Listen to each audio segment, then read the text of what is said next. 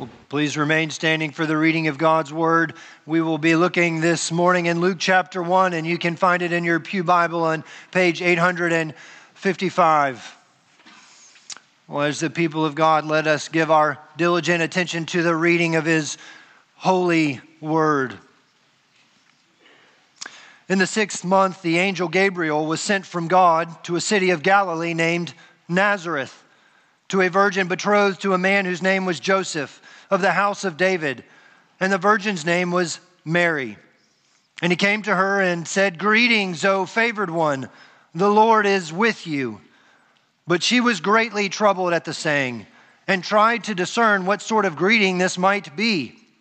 And the angel said to her, Do not be afraid, Mary, for you have found favor with God. And behold, you will conceive in your womb and bear a son, and you shall call his name Jesus. He will be great and will be called the Son of the Most High.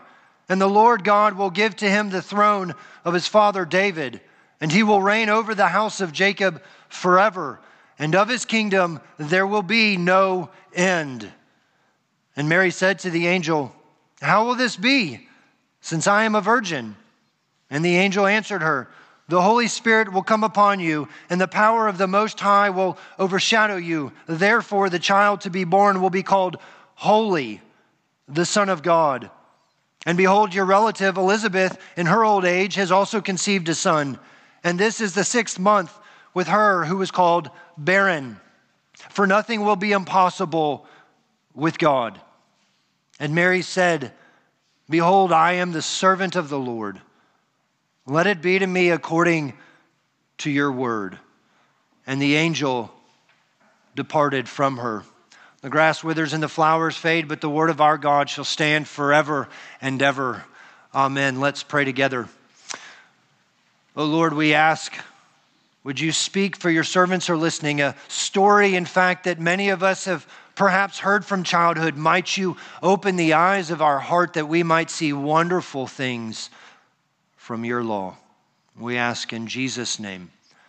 Amen. You may be seated. If you are following along with us, that is either perhaps having heard online or perhaps even watching online this morning or been with us in person, not only are we in the Gospel of Luke, but we have now come to a second story in which a baby is to be born. It's a foretelling of another child. There seem to be, if you know anything about the first, that is of John the Baptist, there seems to be many similarities. You have two women who you would not imagine to be pregnant, but who become pregnant. You have two babies, in fact, to be born, and they, in fact, will be cousins. You might even suggest there are two hymns, there are songs to be a part of it. And as much as you might read these stories and say, Luke, it, it seems as though you might be doing a comparison, helping us understand how Jesus and John the Baptist are similar. Actually, I think Luke is doing something quite different. I think he is trying to draw our attention not to how they are similar, but in fact, their contrast. How are they different? The birth of John the Baptist is to be special for sure. But I think what Luke is saying here is there's something altogether more special about this child whose name is Jesus. This encounter that you no doubt have heard, Mary with the angel Gabriel, doesn't it tell us a great deal of the plan of God and how he chose and insignificant person in an insignificant place to save mankind. It's almost a foreshadow, isn't it, of the kind of ministry that this child Jesus would have, would engage in. Martin Luther, on one occasion, as it pertains to this text, actually says it this way God might have well gone to Jerusalem and picked out Caiaphas, his daughter, who was fair, rich, clad in gold and embroidered raiment, and attended by a retinue of maids in waiting. But God preferred a lowly maid from a mean town. Mean meaning Nazareth. You remember what we'll later hear in John's gospel. Nothing good came out of Nazareth. And this is what Luther is saying God could have chosen to come into the palace, into the high place, and bring forth his royal son. But instead, he chooses a poor place, a lowly place. But why? Because the mission and ministry of Jesus was that of humility, wasn't it? That he first would humble himself. If you were with us in Sunday school, I made mention of this. That he would first humble himself before the Father would exalt him. It puts a little bit of teeth in demonstration form what Peter says. Actually, it's a quotation from Isaiah, but what is Peter saying? God gives grace to the humble, He gives grace to the lowly. Luther, when he translates what you see in verse 28, where Gabriel says, Greetings, O favored one, the Lord is with you. In fact, Luther's translation is, O Mary, you have a gracious God. O Mary, you have a gracious God. Why does he say that? It's because this story is all about grace. The beginning of Christmas, the whole of Christmas, and the whole of the Christian life is one entirely about grace. And so I want to look at that theme this morning under three headings scary grace, supernatural grace, and sustaining grace. As you have perhaps already heard or already know, Luke is concerned about details. A historian, a doctor, he wants the facts. And so he provides to us facts not something that he would try to hide or sugarcoat, but he tries to put it in a historical setting. He tells you about the specific place, he tells you about the specific people. He tells you about when it is to take place. It's a real time, real history, real event. And he wants you to know how important it is. He's, he's not trying to cover it up, he's not trying to sugarcoat anything. He wants you to know what really happened. Don't you wonder when Luke was doing some of his research what that might have been like? Did Luke ever talk to Mary and ask, Mary, what, what was it like? What was it like to have Gabriel in front of you? How did you feel? What did he say? He, did he say more than that? What did you say? Did you say more than that? What was it like?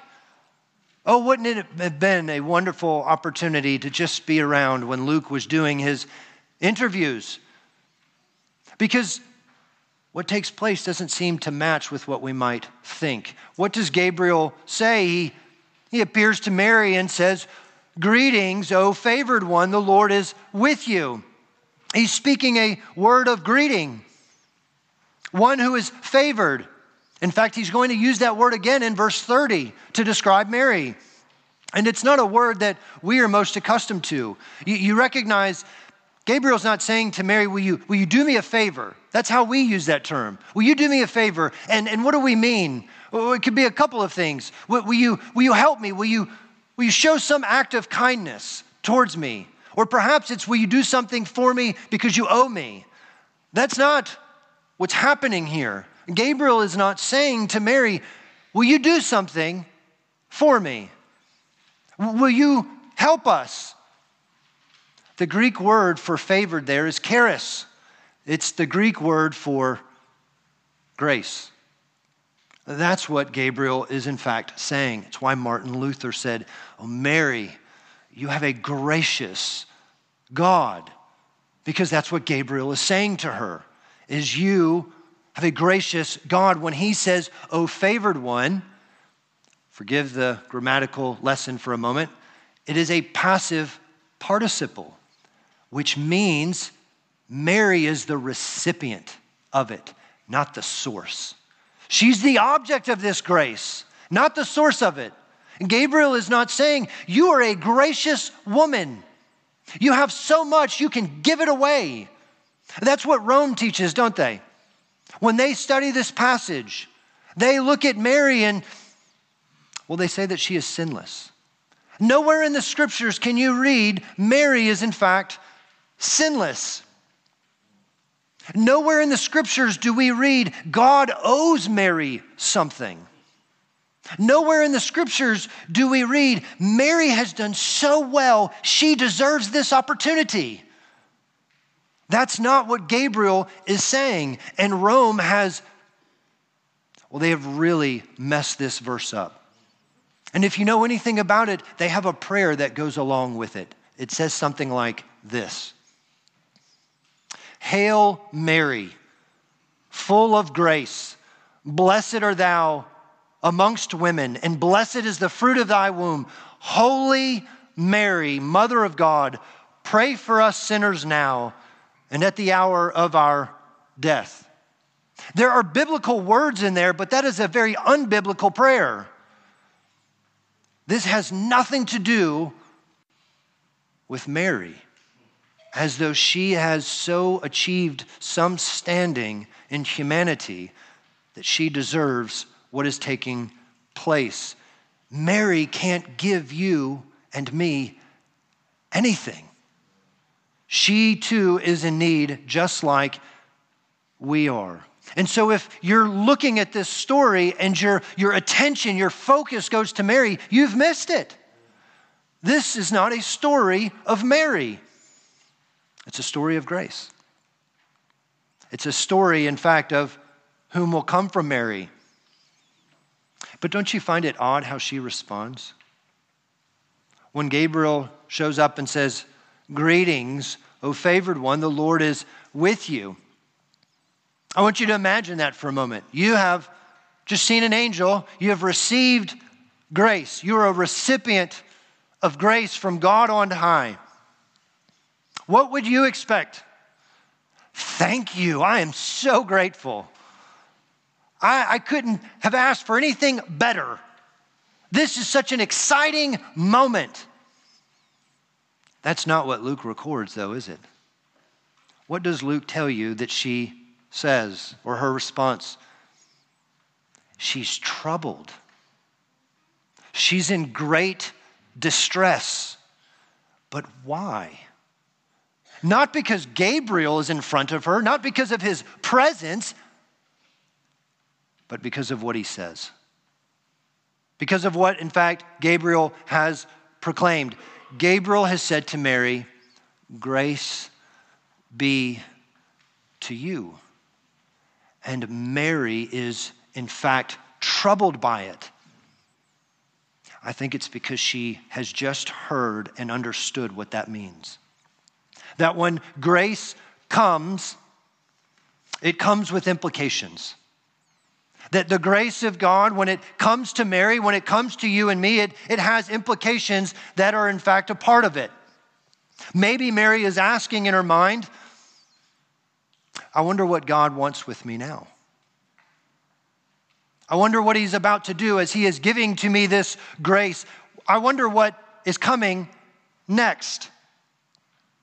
The reason why I think she is troubled is because as she's being confronted by grace, she has to initially go, This has nothing to do with me. I'm not the source of this. It means it's entirely of God, and I have no part in it. It means that because I've done nothing, there isn't a limit that God can't ask of me. You see, if Mary had deserved this grace, she could go, this far, God, and no further. I've actually done this and am in deserving of X. And I think what Mary is confronted with is, but I have done nothing. And it means God can ask anything of me. It's, it's unsettling, it's, it's disturbing, it's, it's scary. Now, do not misunderstand what I am saying here. Grace is free, it is free to you. You did not earn it. You and I do not deserve it. But it does not mean it doesn't have implications. And you can consider the implications, even looking at Mary's life. What are some of the implications that Mary is going to have to undertake with the grace that she has just received? Well, she's engaged to Joseph. She's engaged. It's a, it's a public ceremony. It's not the same kind of term that you and I would use. There's a lot more commitment involved in their engagement than there is in our engagement. You're looking at uh, somewhere around a year long process. And everything but a final service and the consummation of that marriage has already been laid out. Everything else is lined up and ready to go. For all intents and purposes, they are married, just not living together. That, that's where we are. They've already had this public ceremony. I'm engaged to Joseph. But what you're saying to me, I'm deserving of divorce. You, mean to tell me I'm about to be pregnant? My life was on track. I had a good man. And then you showed up with grace. My plans went out the window. It has redirected everything. Nothing can stay the same. I'm going to go home. People are going to find out that I'm pregnant. It's going to expose me to the community. My marriage that hasn't even begun is probably already about to fall apart. And all because Gabriel has showed up and said, Greetings, O favored one, you have received grace. You know, I think we forget about that. We like to tame Christmas and think about how nice it must have been. But you can imagine what it would have been like that first Christmas for Mary. She wasn't looking for a tree with lots of presents wrapped up underneath it. It was incredibly scary because grace isn't some well packaged gift. It doesn't come with some kind of pretty bow on it. What Mary is showing you is no, grace is a wild, life altering truth. You see, that should confront you and I. Because when we talk about Christianity, if it shows up in your life and nothing changes about your life or my life, it's just a simple addition, you, you add a little bit of Jesus, you're not talking about biblical Christianity. You're talking about a counterfeit God.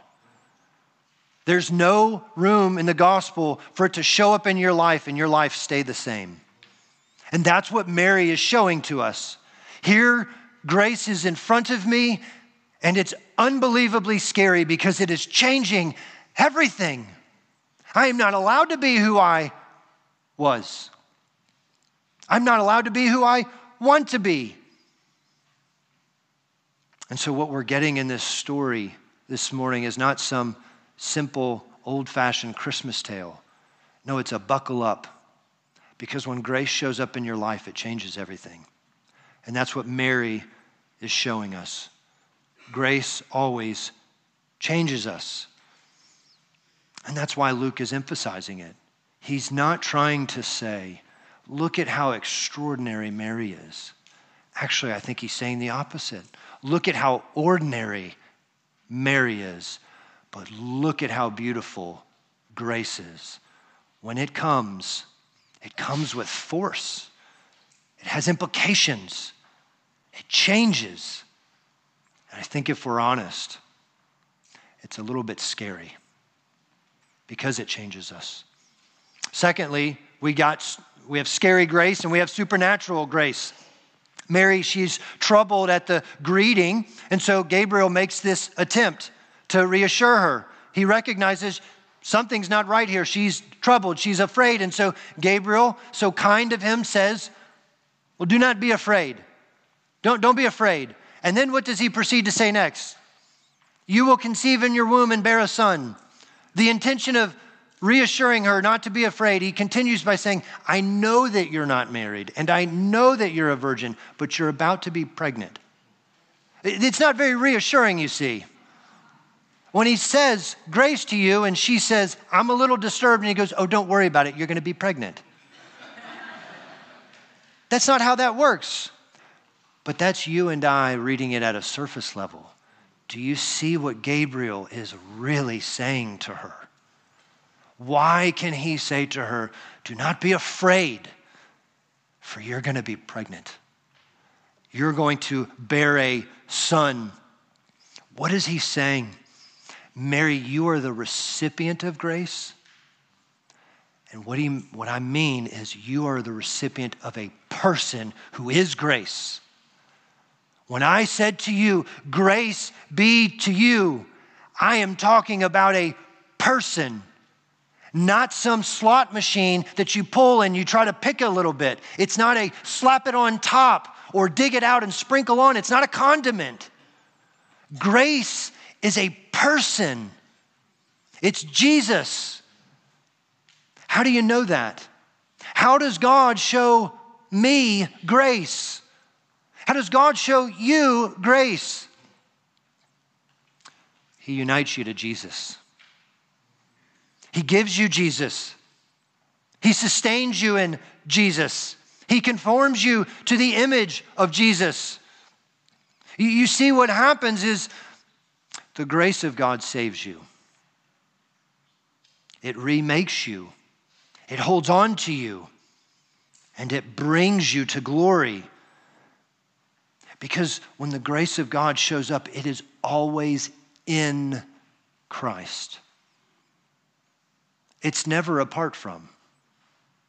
God has no grace for you or me that does not find its root in Jesus.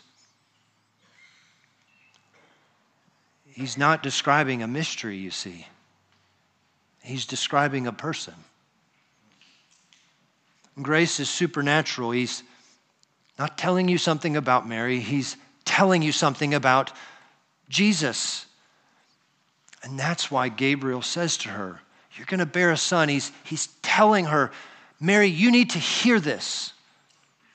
And in fact, he's saying, Danny, you need to hear this. Grace. You are a sinner. You see, if you don't have sin, you don't need grace. What's the point of it? What is he saying to Mary? Mary, you have sin and you need you need grace. And you see, it means you can interpret what he's saying to Mary when he says, Greetings, O favored one. You can understand him saying to you, if you are in Christ, he's saying, Greetings, Danny, O favored one. If you're in Christ, you are a favored one. You have received grace because you've received Jesus. You've, you have received his son. And so, what Gabriel is telling her is it's not just that you've received grace, it's not just that grace is going to come down from heaven and enter into your womb. See, Mary, you think that you're going to deliver this baby, that you're going to give birth to him, but in reality, he's going to give you new birth. And that's what he does for you and for me. Grace is a person. And she is recognizing what it means that this grace is coming into her. And it's supernatural. You know, many will say Mary is somewhere around the age of 12 to 14. Now, I don't have any 12 to 14 year old kids at home, so I don't actually know the intellectual understanding of a 12 to 14 year old experientially. But I'm quite certain Mary's not wondering how do babies get made. I'm pretty sure she knows something about that process. And so I don't think her question here is trying to show some kind of disbelief. I think she's saying, You're changing my life. Can, can you help me understand what comes next? You see, there's something about me that's going to well, it's not going to allow for a baby. It's not going to work. This process is going to get broken up. And so she's asking, Well, what happens? How does this work? And that's when Gabriel gives a fantastic answer, doesn't he? What does he say? This son, this grace, he's not coming like you and me. He isn't made the same way you and I were because he wasn't made. He is the Son of God. And I think what Gabriel is saying in, in simple forms is Mary, there's something entirely similar about your baby to you and something altogether different. You're going to bear a son. He's going to come into the world just like everybody else. He's going to grow in the womb just like everybody else. He's going to be a child just like everybody else. And we need to understand what we're saying here. We confessed it earlier in the Nicene Creed that he is a full man. We need to understand full doesn't mean he just has body parts, he is fully man. If Jesus were here in his full humanity, he doesn't know your name. You're going to have to introduce yourself to him because he's a man. He doesn't know everything all at once in his humanity. When he's hungry, do you know what he did? He ate. When he's tired, he slept. It's why a former pastor of ours can't stand away in a manger. Jesus didn't lie in a cradle without crying. Baby Jesus cried all the time. That's how babies act. They have to let you know this is your son, Mary. He is fully man. He's going to be just like you. And you and I need to know that because it's vital to your salvation. When the author of Hebrews says, He is your faithful high priest, He is able to sympathize with you in every weakness that you and I have. It wasn't some, well, He was tempted one time and He did it right. No, He was just like you and me. If he fell down, his knees got skinned and he bled just like you and I. He would have asked, Mary, Mama, please help me. It hurts. He's just like you and me. And yet, aren't you thankful he's nothing like you and me? Did you hear what Gabriel said? The Holy Spirit's going to overshadow you. He's not going to be made exactly like you and me he's going to be called holy, the Son of God, the Son of David. He is fully man and fully God. Don't you love what Luke records about how you would describe Jesus? In verse 32, he will be great. You know, Luke said the same thing about John the Baptist, except for he said something a little bit different. Gabriel says to Zechariah, Your son's going to be great before the Lord. Jesus is great, no qualifier, because there's no limit to his greatness. He is God in flesh, and he's come down to dwell with his people. Another primer. You perhaps remember this song, Veiled in Flesh the Godhead see. Hail the incarnate deity, pleased as man with men to dwell. Jesus, our Emmanuel. It's the King of glory coming down to be with his people. He can sympathize with all of your weaknesses and mine. He's the Son of David, the fulfillment of promise, the ruler and reigner of all things, past, present, and future. And you ask how? Because the Holy Spirit overshadows her. He, he overshadows Mary. He hovers over her just like he did what? Hovered over the waters in creation. He brought life in Genesis 1, and here he is again bringing eternal life through the Son of God, this holy one in which you and I will sometimes confess he is the second Adam, undefiled. You see this scary grace.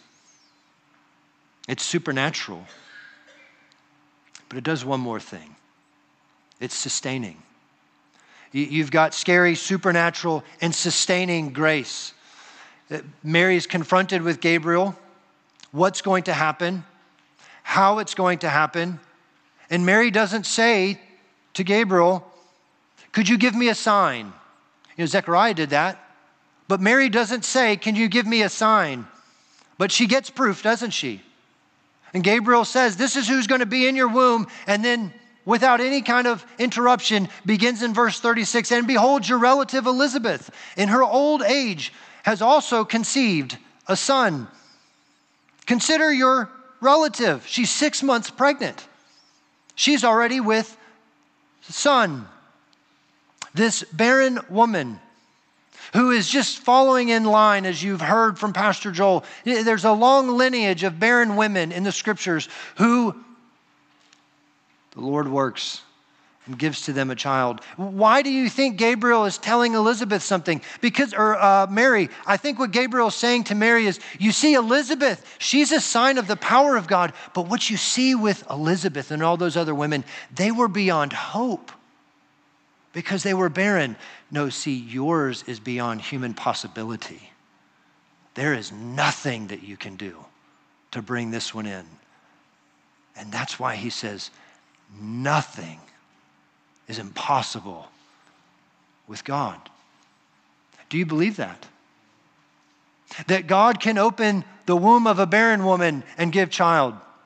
That God could overshadow a woman and bring forth life that there is, in fact, nothing impossible for him. Bringing it down to your level in mind, that there is no sin that he can't forgive. That there is no relationship, no marital problem that he can't restore and reconcile. That there is no child so far gone that he cannot bring back. There is no ministry that he cannot use. No grief he can't comfort. No hurt he can't heal. It's because grace is scary, it's disruptive. When it comes, it changes. It changes a person because it's supernatural.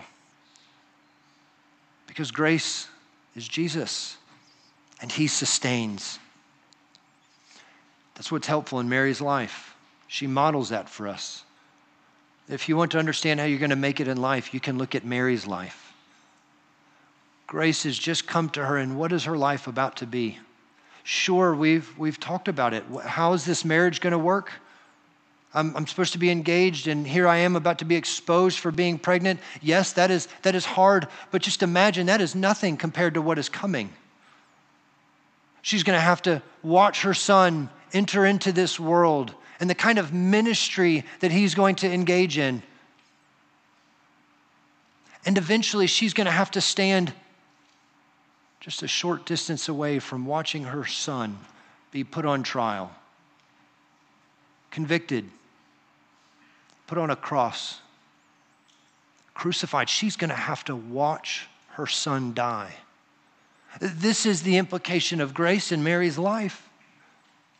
How is she going to make it, this mother of Jesus? Because grace sustains us. And how do you know that? Because Luke tells you how Mary responds. This historian gives you exactly what you and I need. The gospel is not a crutch for weak minded people it's trying to give to you and me what you need to be sustained in life. There is something special about Mary. The scriptures do say that she is one of the most remarkable women, but not because she's better than you and I. What does she say to Gabriel? Behold, I am the servant of the Lord. Let it be to me according to your word. We're not there yet in the Gospel of Luke, but if you were to fast forward several chapters to Luke chapter 11, Jesus is going to he's going to teach on the Lord's prayer. And then he's going to talk about well, he's going to cast out a couple of demons actually and describe unclean spirits. And then there's these two verses that kind of just interject themselves because there's a crowd of people, uh, and a woman is going to shout out, Blessed is the womb that bore you, and the breast at which you nursed. And you say, Yes, it's true. We agree with that. Do you know what Jesus says in response? He doesn't say yes and amen. He says, Blessed rather are those who hear the word of God and keep it. That's what Mary is saying. I, am not, I'm not so ecstatic because you came to me, because I'm going to bear this child, but because you revealed the Word of God to me. You told me what is true. You have given to me the promise of the gospel. And that the promise of the gospel is a person. And you gave him to me. That's a blessing you and I have. That's where Luke 11 helps you. Blessed are those who hear the word of God and keep it. Perhaps the blessing for you this morning is you didn't even know you needed salvation. That grace is, in fact, a person that you need to meet. His name is Jesus. Maybe the blessing for you is you're not really sure that nothing is impossible with God, that there's a limit to what He is able to do, that something about your life is superseded the sovereignty of God, that what we mean in nothing is too hard is simply just salvation, but after you're saved, you've got to make it on your own. Maybe you need to be reminded nothing is impossible with God, not just salvation, sanctification and the securing grace that brings you to glory. And perhaps many of you need to be confronted with the blessing that God still speaks, that you don't need Gabriel to show up anymore because you have the living Word of God bound up in Jesus and revealed to us in the Scriptures. We're not in Advent season yet. Lord willing, that will start next week. But there's a sense in which I hope you would read this story afresh and hear, oh, greetings, oh, favored one, you who have received grace, this scary, supernatural, sustaining grace, that you, in fact, might surrender to it, that you might, in fact, submit to it and that this grace that has worked in your life would change it and move you to love Him and move you to follow Him, all because of His grace. Let me pray to that end.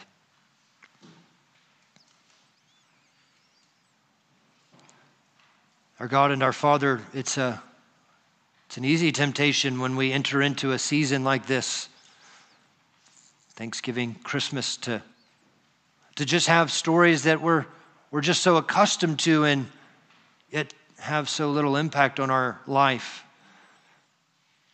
And so I pray, Father, show us your grace, the scariness of it, that it changes us. We cannot be left the same. The supernatural nature of it, that we can't, we can't pick it up. We cannot put it on. It needs to be put on us and work in us and teach us its sustaining power. That we have nothing else to lean on and to depend on but grace because it's Jesus. And so we pray, give to us Jesus, unite us to him, and conform us to his image that we might love and follow him. This day and all our days, we pray in Jesus' name. Amen.